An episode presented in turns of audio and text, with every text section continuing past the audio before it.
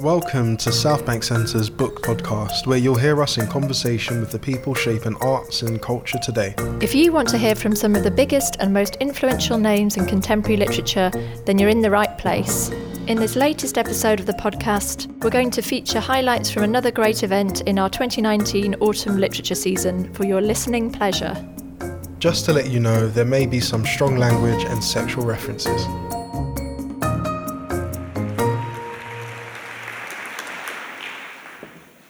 Good evening and welcome to Southbank Centre's Queen Elizabeth Hall. I'm Debo Amon, Literature Programmer here at Southbank Centre, and it's my pleasure to welcome you to Sara Pascoe's Sex, Power, Money. We're really excited to be presenting this event as part of our literature season.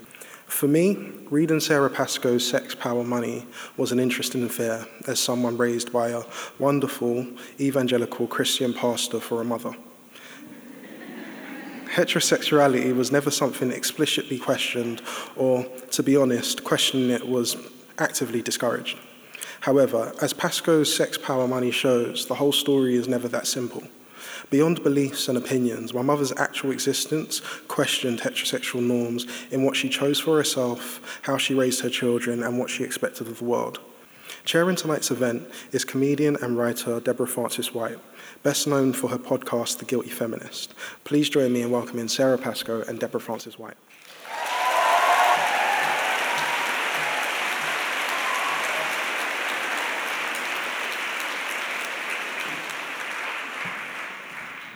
Hello, hello, hello, and welcome.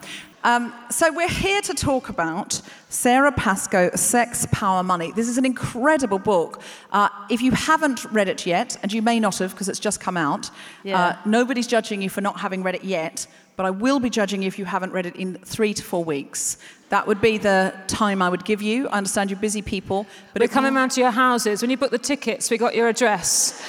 I'm going to come around with a 10 minute short exam. That's why you should not give your data to anybody especially Sara Pascoe, because she's got some questionable morals. Um, as you will see when you, you read the book, she wants to do studies on people that are not right.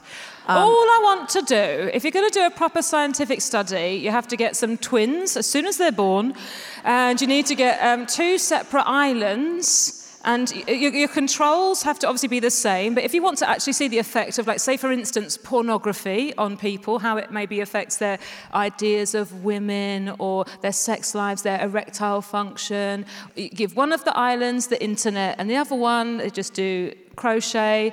And I come and study them, and then they're in their 50s. What's unethical about that? And this is why Sara Pascoe cannot be Prime Minister, because Gibraltar would just be full of twin boys separated from their brothers, weeping, going, Where's Thomas? Where's Andrew? They don't know. They were, they, were, they were, split at birth. That's why they it's were, so awful. They don't even know they're a twin.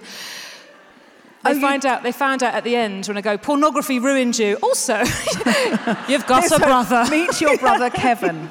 yeah. Here's your brother Sanjeev. Uh, but the book, what I love about the book is uh, it's very, very, very funny, and I kind of kept on laughing out loud um, when I was reading it, but it's extremely, extremely uh, vivid with ideas and th- throbbing with ideas. I would go so far as to say fizzing. I love the word throbbing and fizzing. Mm.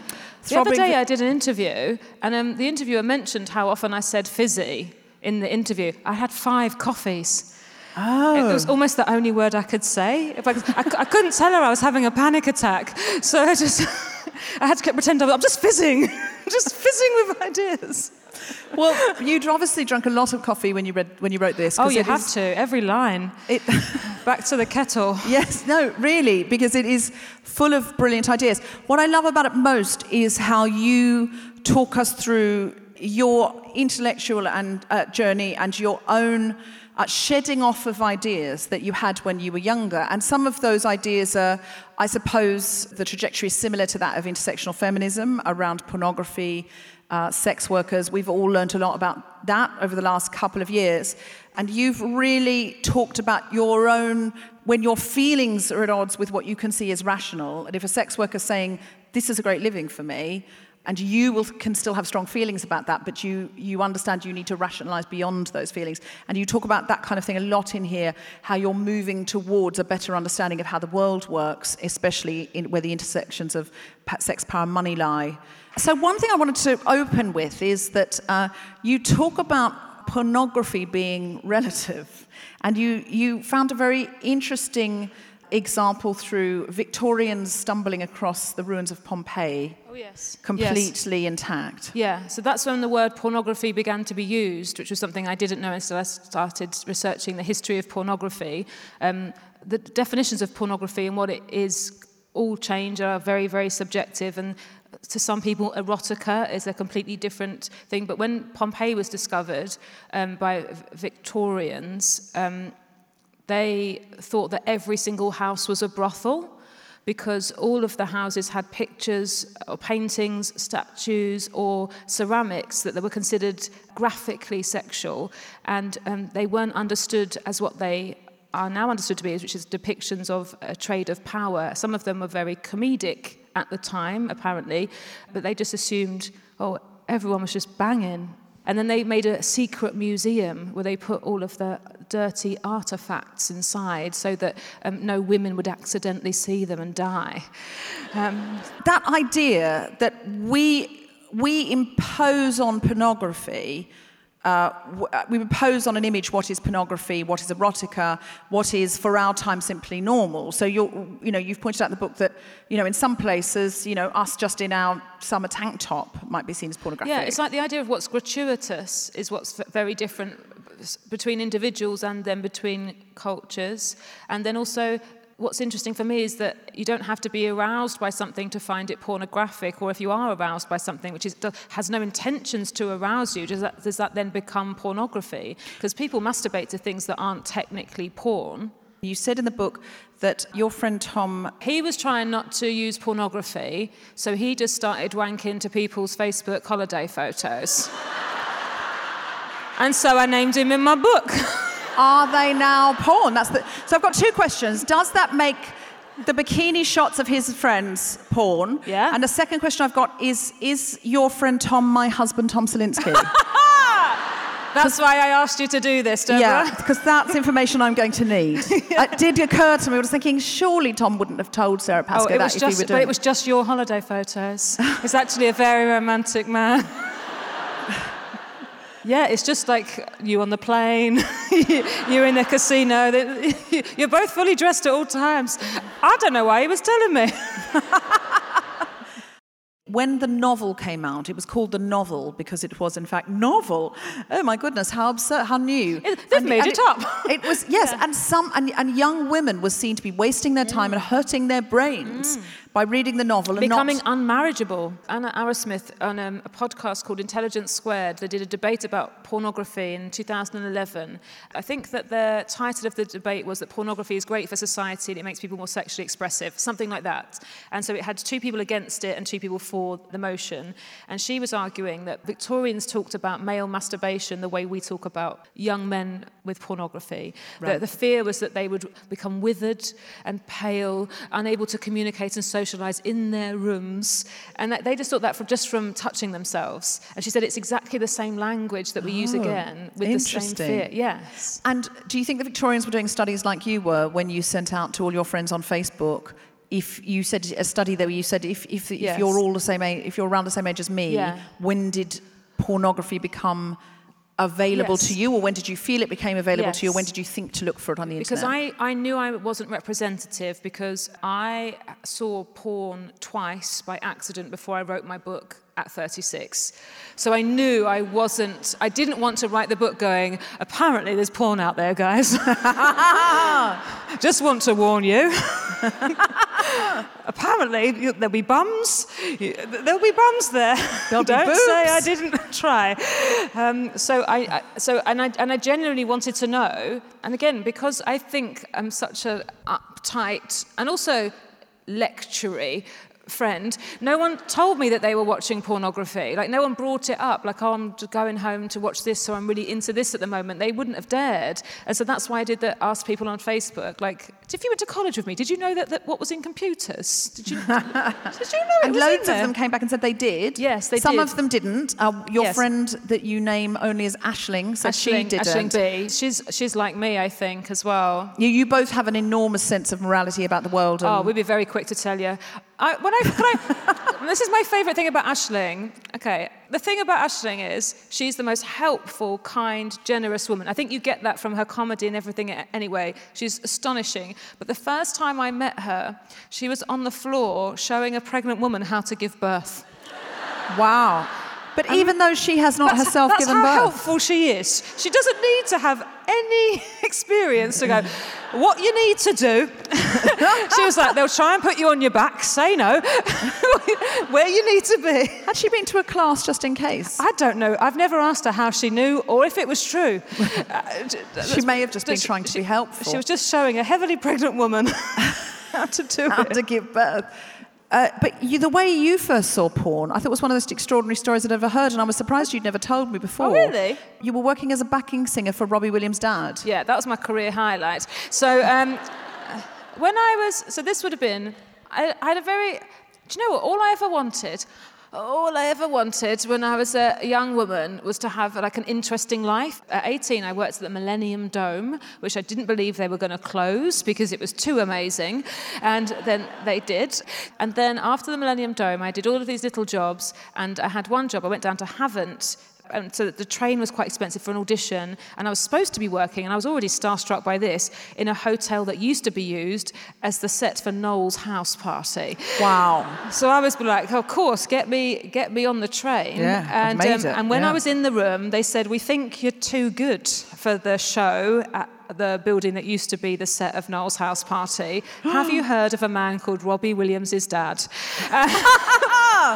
And I said, I haven't, but I'm very excited. And they said, Robbie went there on New Year's Eve last year. Stop it. I know. So I was just like, so I went to do this job, and with Robbie Williams' dad, Pete, who's really a nice man. It's a very poorly paid job. So you lived in a hotel, you walked around the hotel, you did these shows for, um, it was very, very old people. They're called Warner Holidays.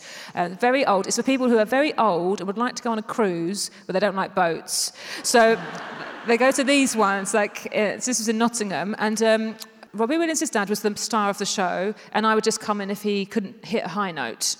Like, I just stood at the back doing this, and they'd be like, oh, he's, he used to smoke a lot. And they'd be like, Viva Las Vegas, like that. And um, then one night, party in the hotel room, and um, people were smoking drugs, and I don't smoke drugs.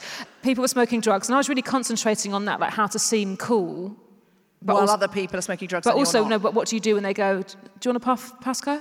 Tell me how to deal with this. Do you want to puff, Pascoe? Uh, I've been doing a bit too much, so I'm off it for a while.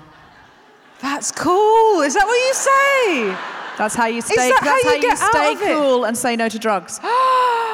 This is amazing life mm. advice. Anyway, I was, I was so busy trying to like look like I was having a nice time but avoid any joints and um, someone changed the TV onto pornography and I just heard squelching noises and um, I didn't know, definitely didn't know it was the kind of thing people put on at parties. I now know it isn't, is it? Like that, but, but I was, I, but I was, um, yeah, just, I was 19. This is going to be life, isn't it? Smoking joints and watching porn are two worst things.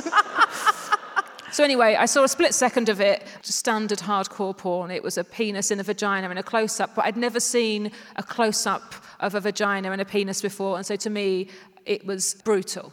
You know, like when someone has a picture of like an animal in an abattoir with no skin on. That was 2001, September the 10th yes, the next day, September the 11th happened, and I was at the hotel, and, um, and it was all these planes going into buildings, and it all got mixed together in my head in this like really Freudian way, and um, I blamed pornography for 9/11.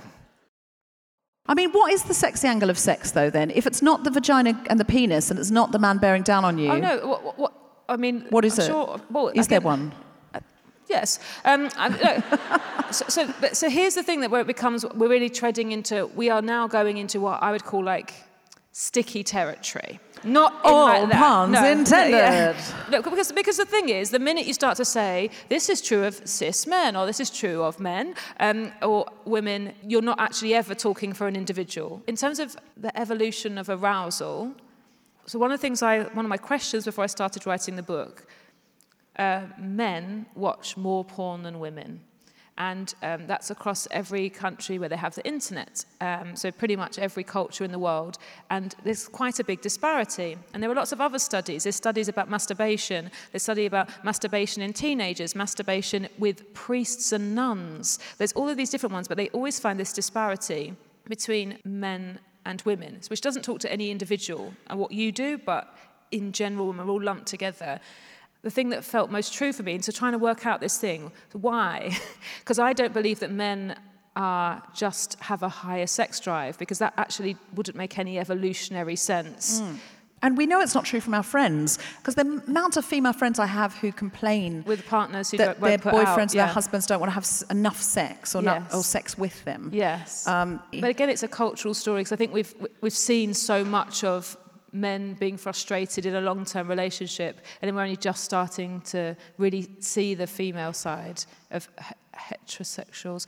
But I, so, in terms of um, being instantly attracted by what you see, so the idea of being like visually aroused by pornography, this is an evolutionary argument, not science, by the way. Not respect it. I mean, take it or leave it. The idea is that in terms of us 1,000, 2,000, 5,000 years ago, living as hunter gatherers, for a male to get instantly aroused by seeing sex happening, and obviously that would only be because sex is happening. Ah! The idea that he would be aroused by that is quite useful in terms of him spreading his genes because it might mean he is about to have sex. So the idea that he would just be aroused by seeing penetration or something else sexual makes complete sense. The theory that for the female body, it might not be the same quick response of like, woohoo, I might be about to have sex, would be because for the whole of our evolution, there are situations that would have been so dangerous for us. And I know that sounds shit. I'm not saying that they weren't, we didn't have ancestors that walked into a clearing and went, they're having sex. Yeah. Yes. Like, and thought it was amazing and brilliant, but in our evolution, strange men, or the reason that we have sex in private is for a large reason so that other men don't see it and think they can join in.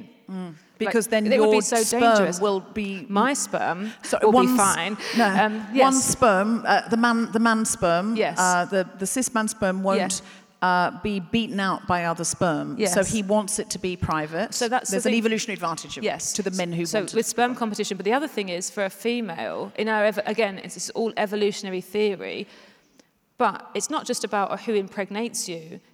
Uh, our young take a huge amount of caring for, and that's why a male who believes it is his child is far more useful to you in evolutionary terms than a group of men who don't know.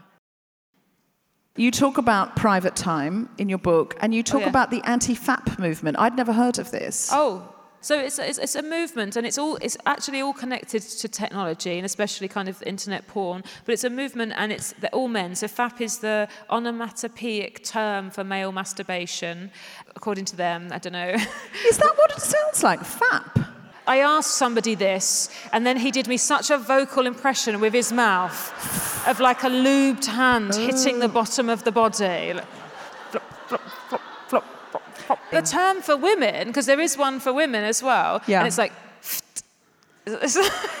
So that would be anti if you decided to give that up. No, but there and there is there is that some Anti- It's basically that, yeah. Some there's some there's some talk about that as well. But so but, but it's all connected with pornography and socialization and dopamine. There's there's been some really successful TED talks about how we have a dopamine cycle in our brain and watching certain things and it's and it's not just pornography. It's things like playing a lot of computer games. Certain things might interfere with that cycle. They might lead to you feeling a bit kind of on a lower level, a bit bleak, uh, flat is the word I'm looking for. And some people do it for an amount of time. So they will say like 30 days, no masturbation, no pornography. And quite often what they find is that they will start to get very aroused all the time because it's something that's been needing quite, I guess especially with uh, hardcore pornography, quite uh, extreme triggers after a number of days or weeks, now I might just be like standing next to someone with a nice perfume. Or, I don't know, I just picked such a, like a nan example. Like,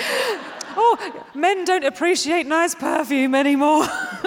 Um, but, but it might be quite a subtle thing, mm. and then people feel like, oh, they're more in touch again with their sexuality. So for some people it's that, and for some people it's like they will never watch porn ever again. And then it becomes the people who think they will never ever masturbate ever again. Mm. And I think that's a very extreme thing. Mm. And, and, and actually, masturbation is a very important part of male sexual health.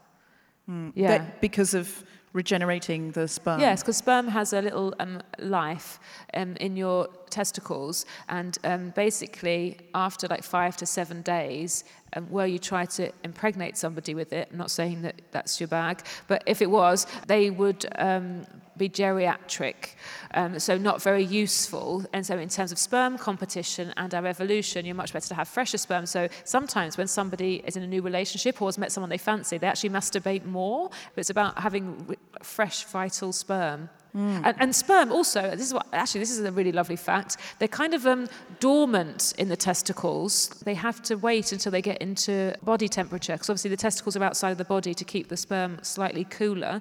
And then when they go inside a body, a vagina, then they wake up. That. what is this? like that. was just nice yeah, to think of, isn't me it? that they're kept in the testicles as but, a cooling mechanism. But otherwise, if your testicles were inside your body, you'd have to wank constantly because they'd always be dead. They'd just be swimming around in you, and then by the time you've ejaculated them, useless. So, so that's why they're down there. So do you think some men do have their sperm further inside of their body, men like Harvey Weinstein and Louis C.K., and that's why they have to wank so constantly? Don't try and make me look like I'm an apologist.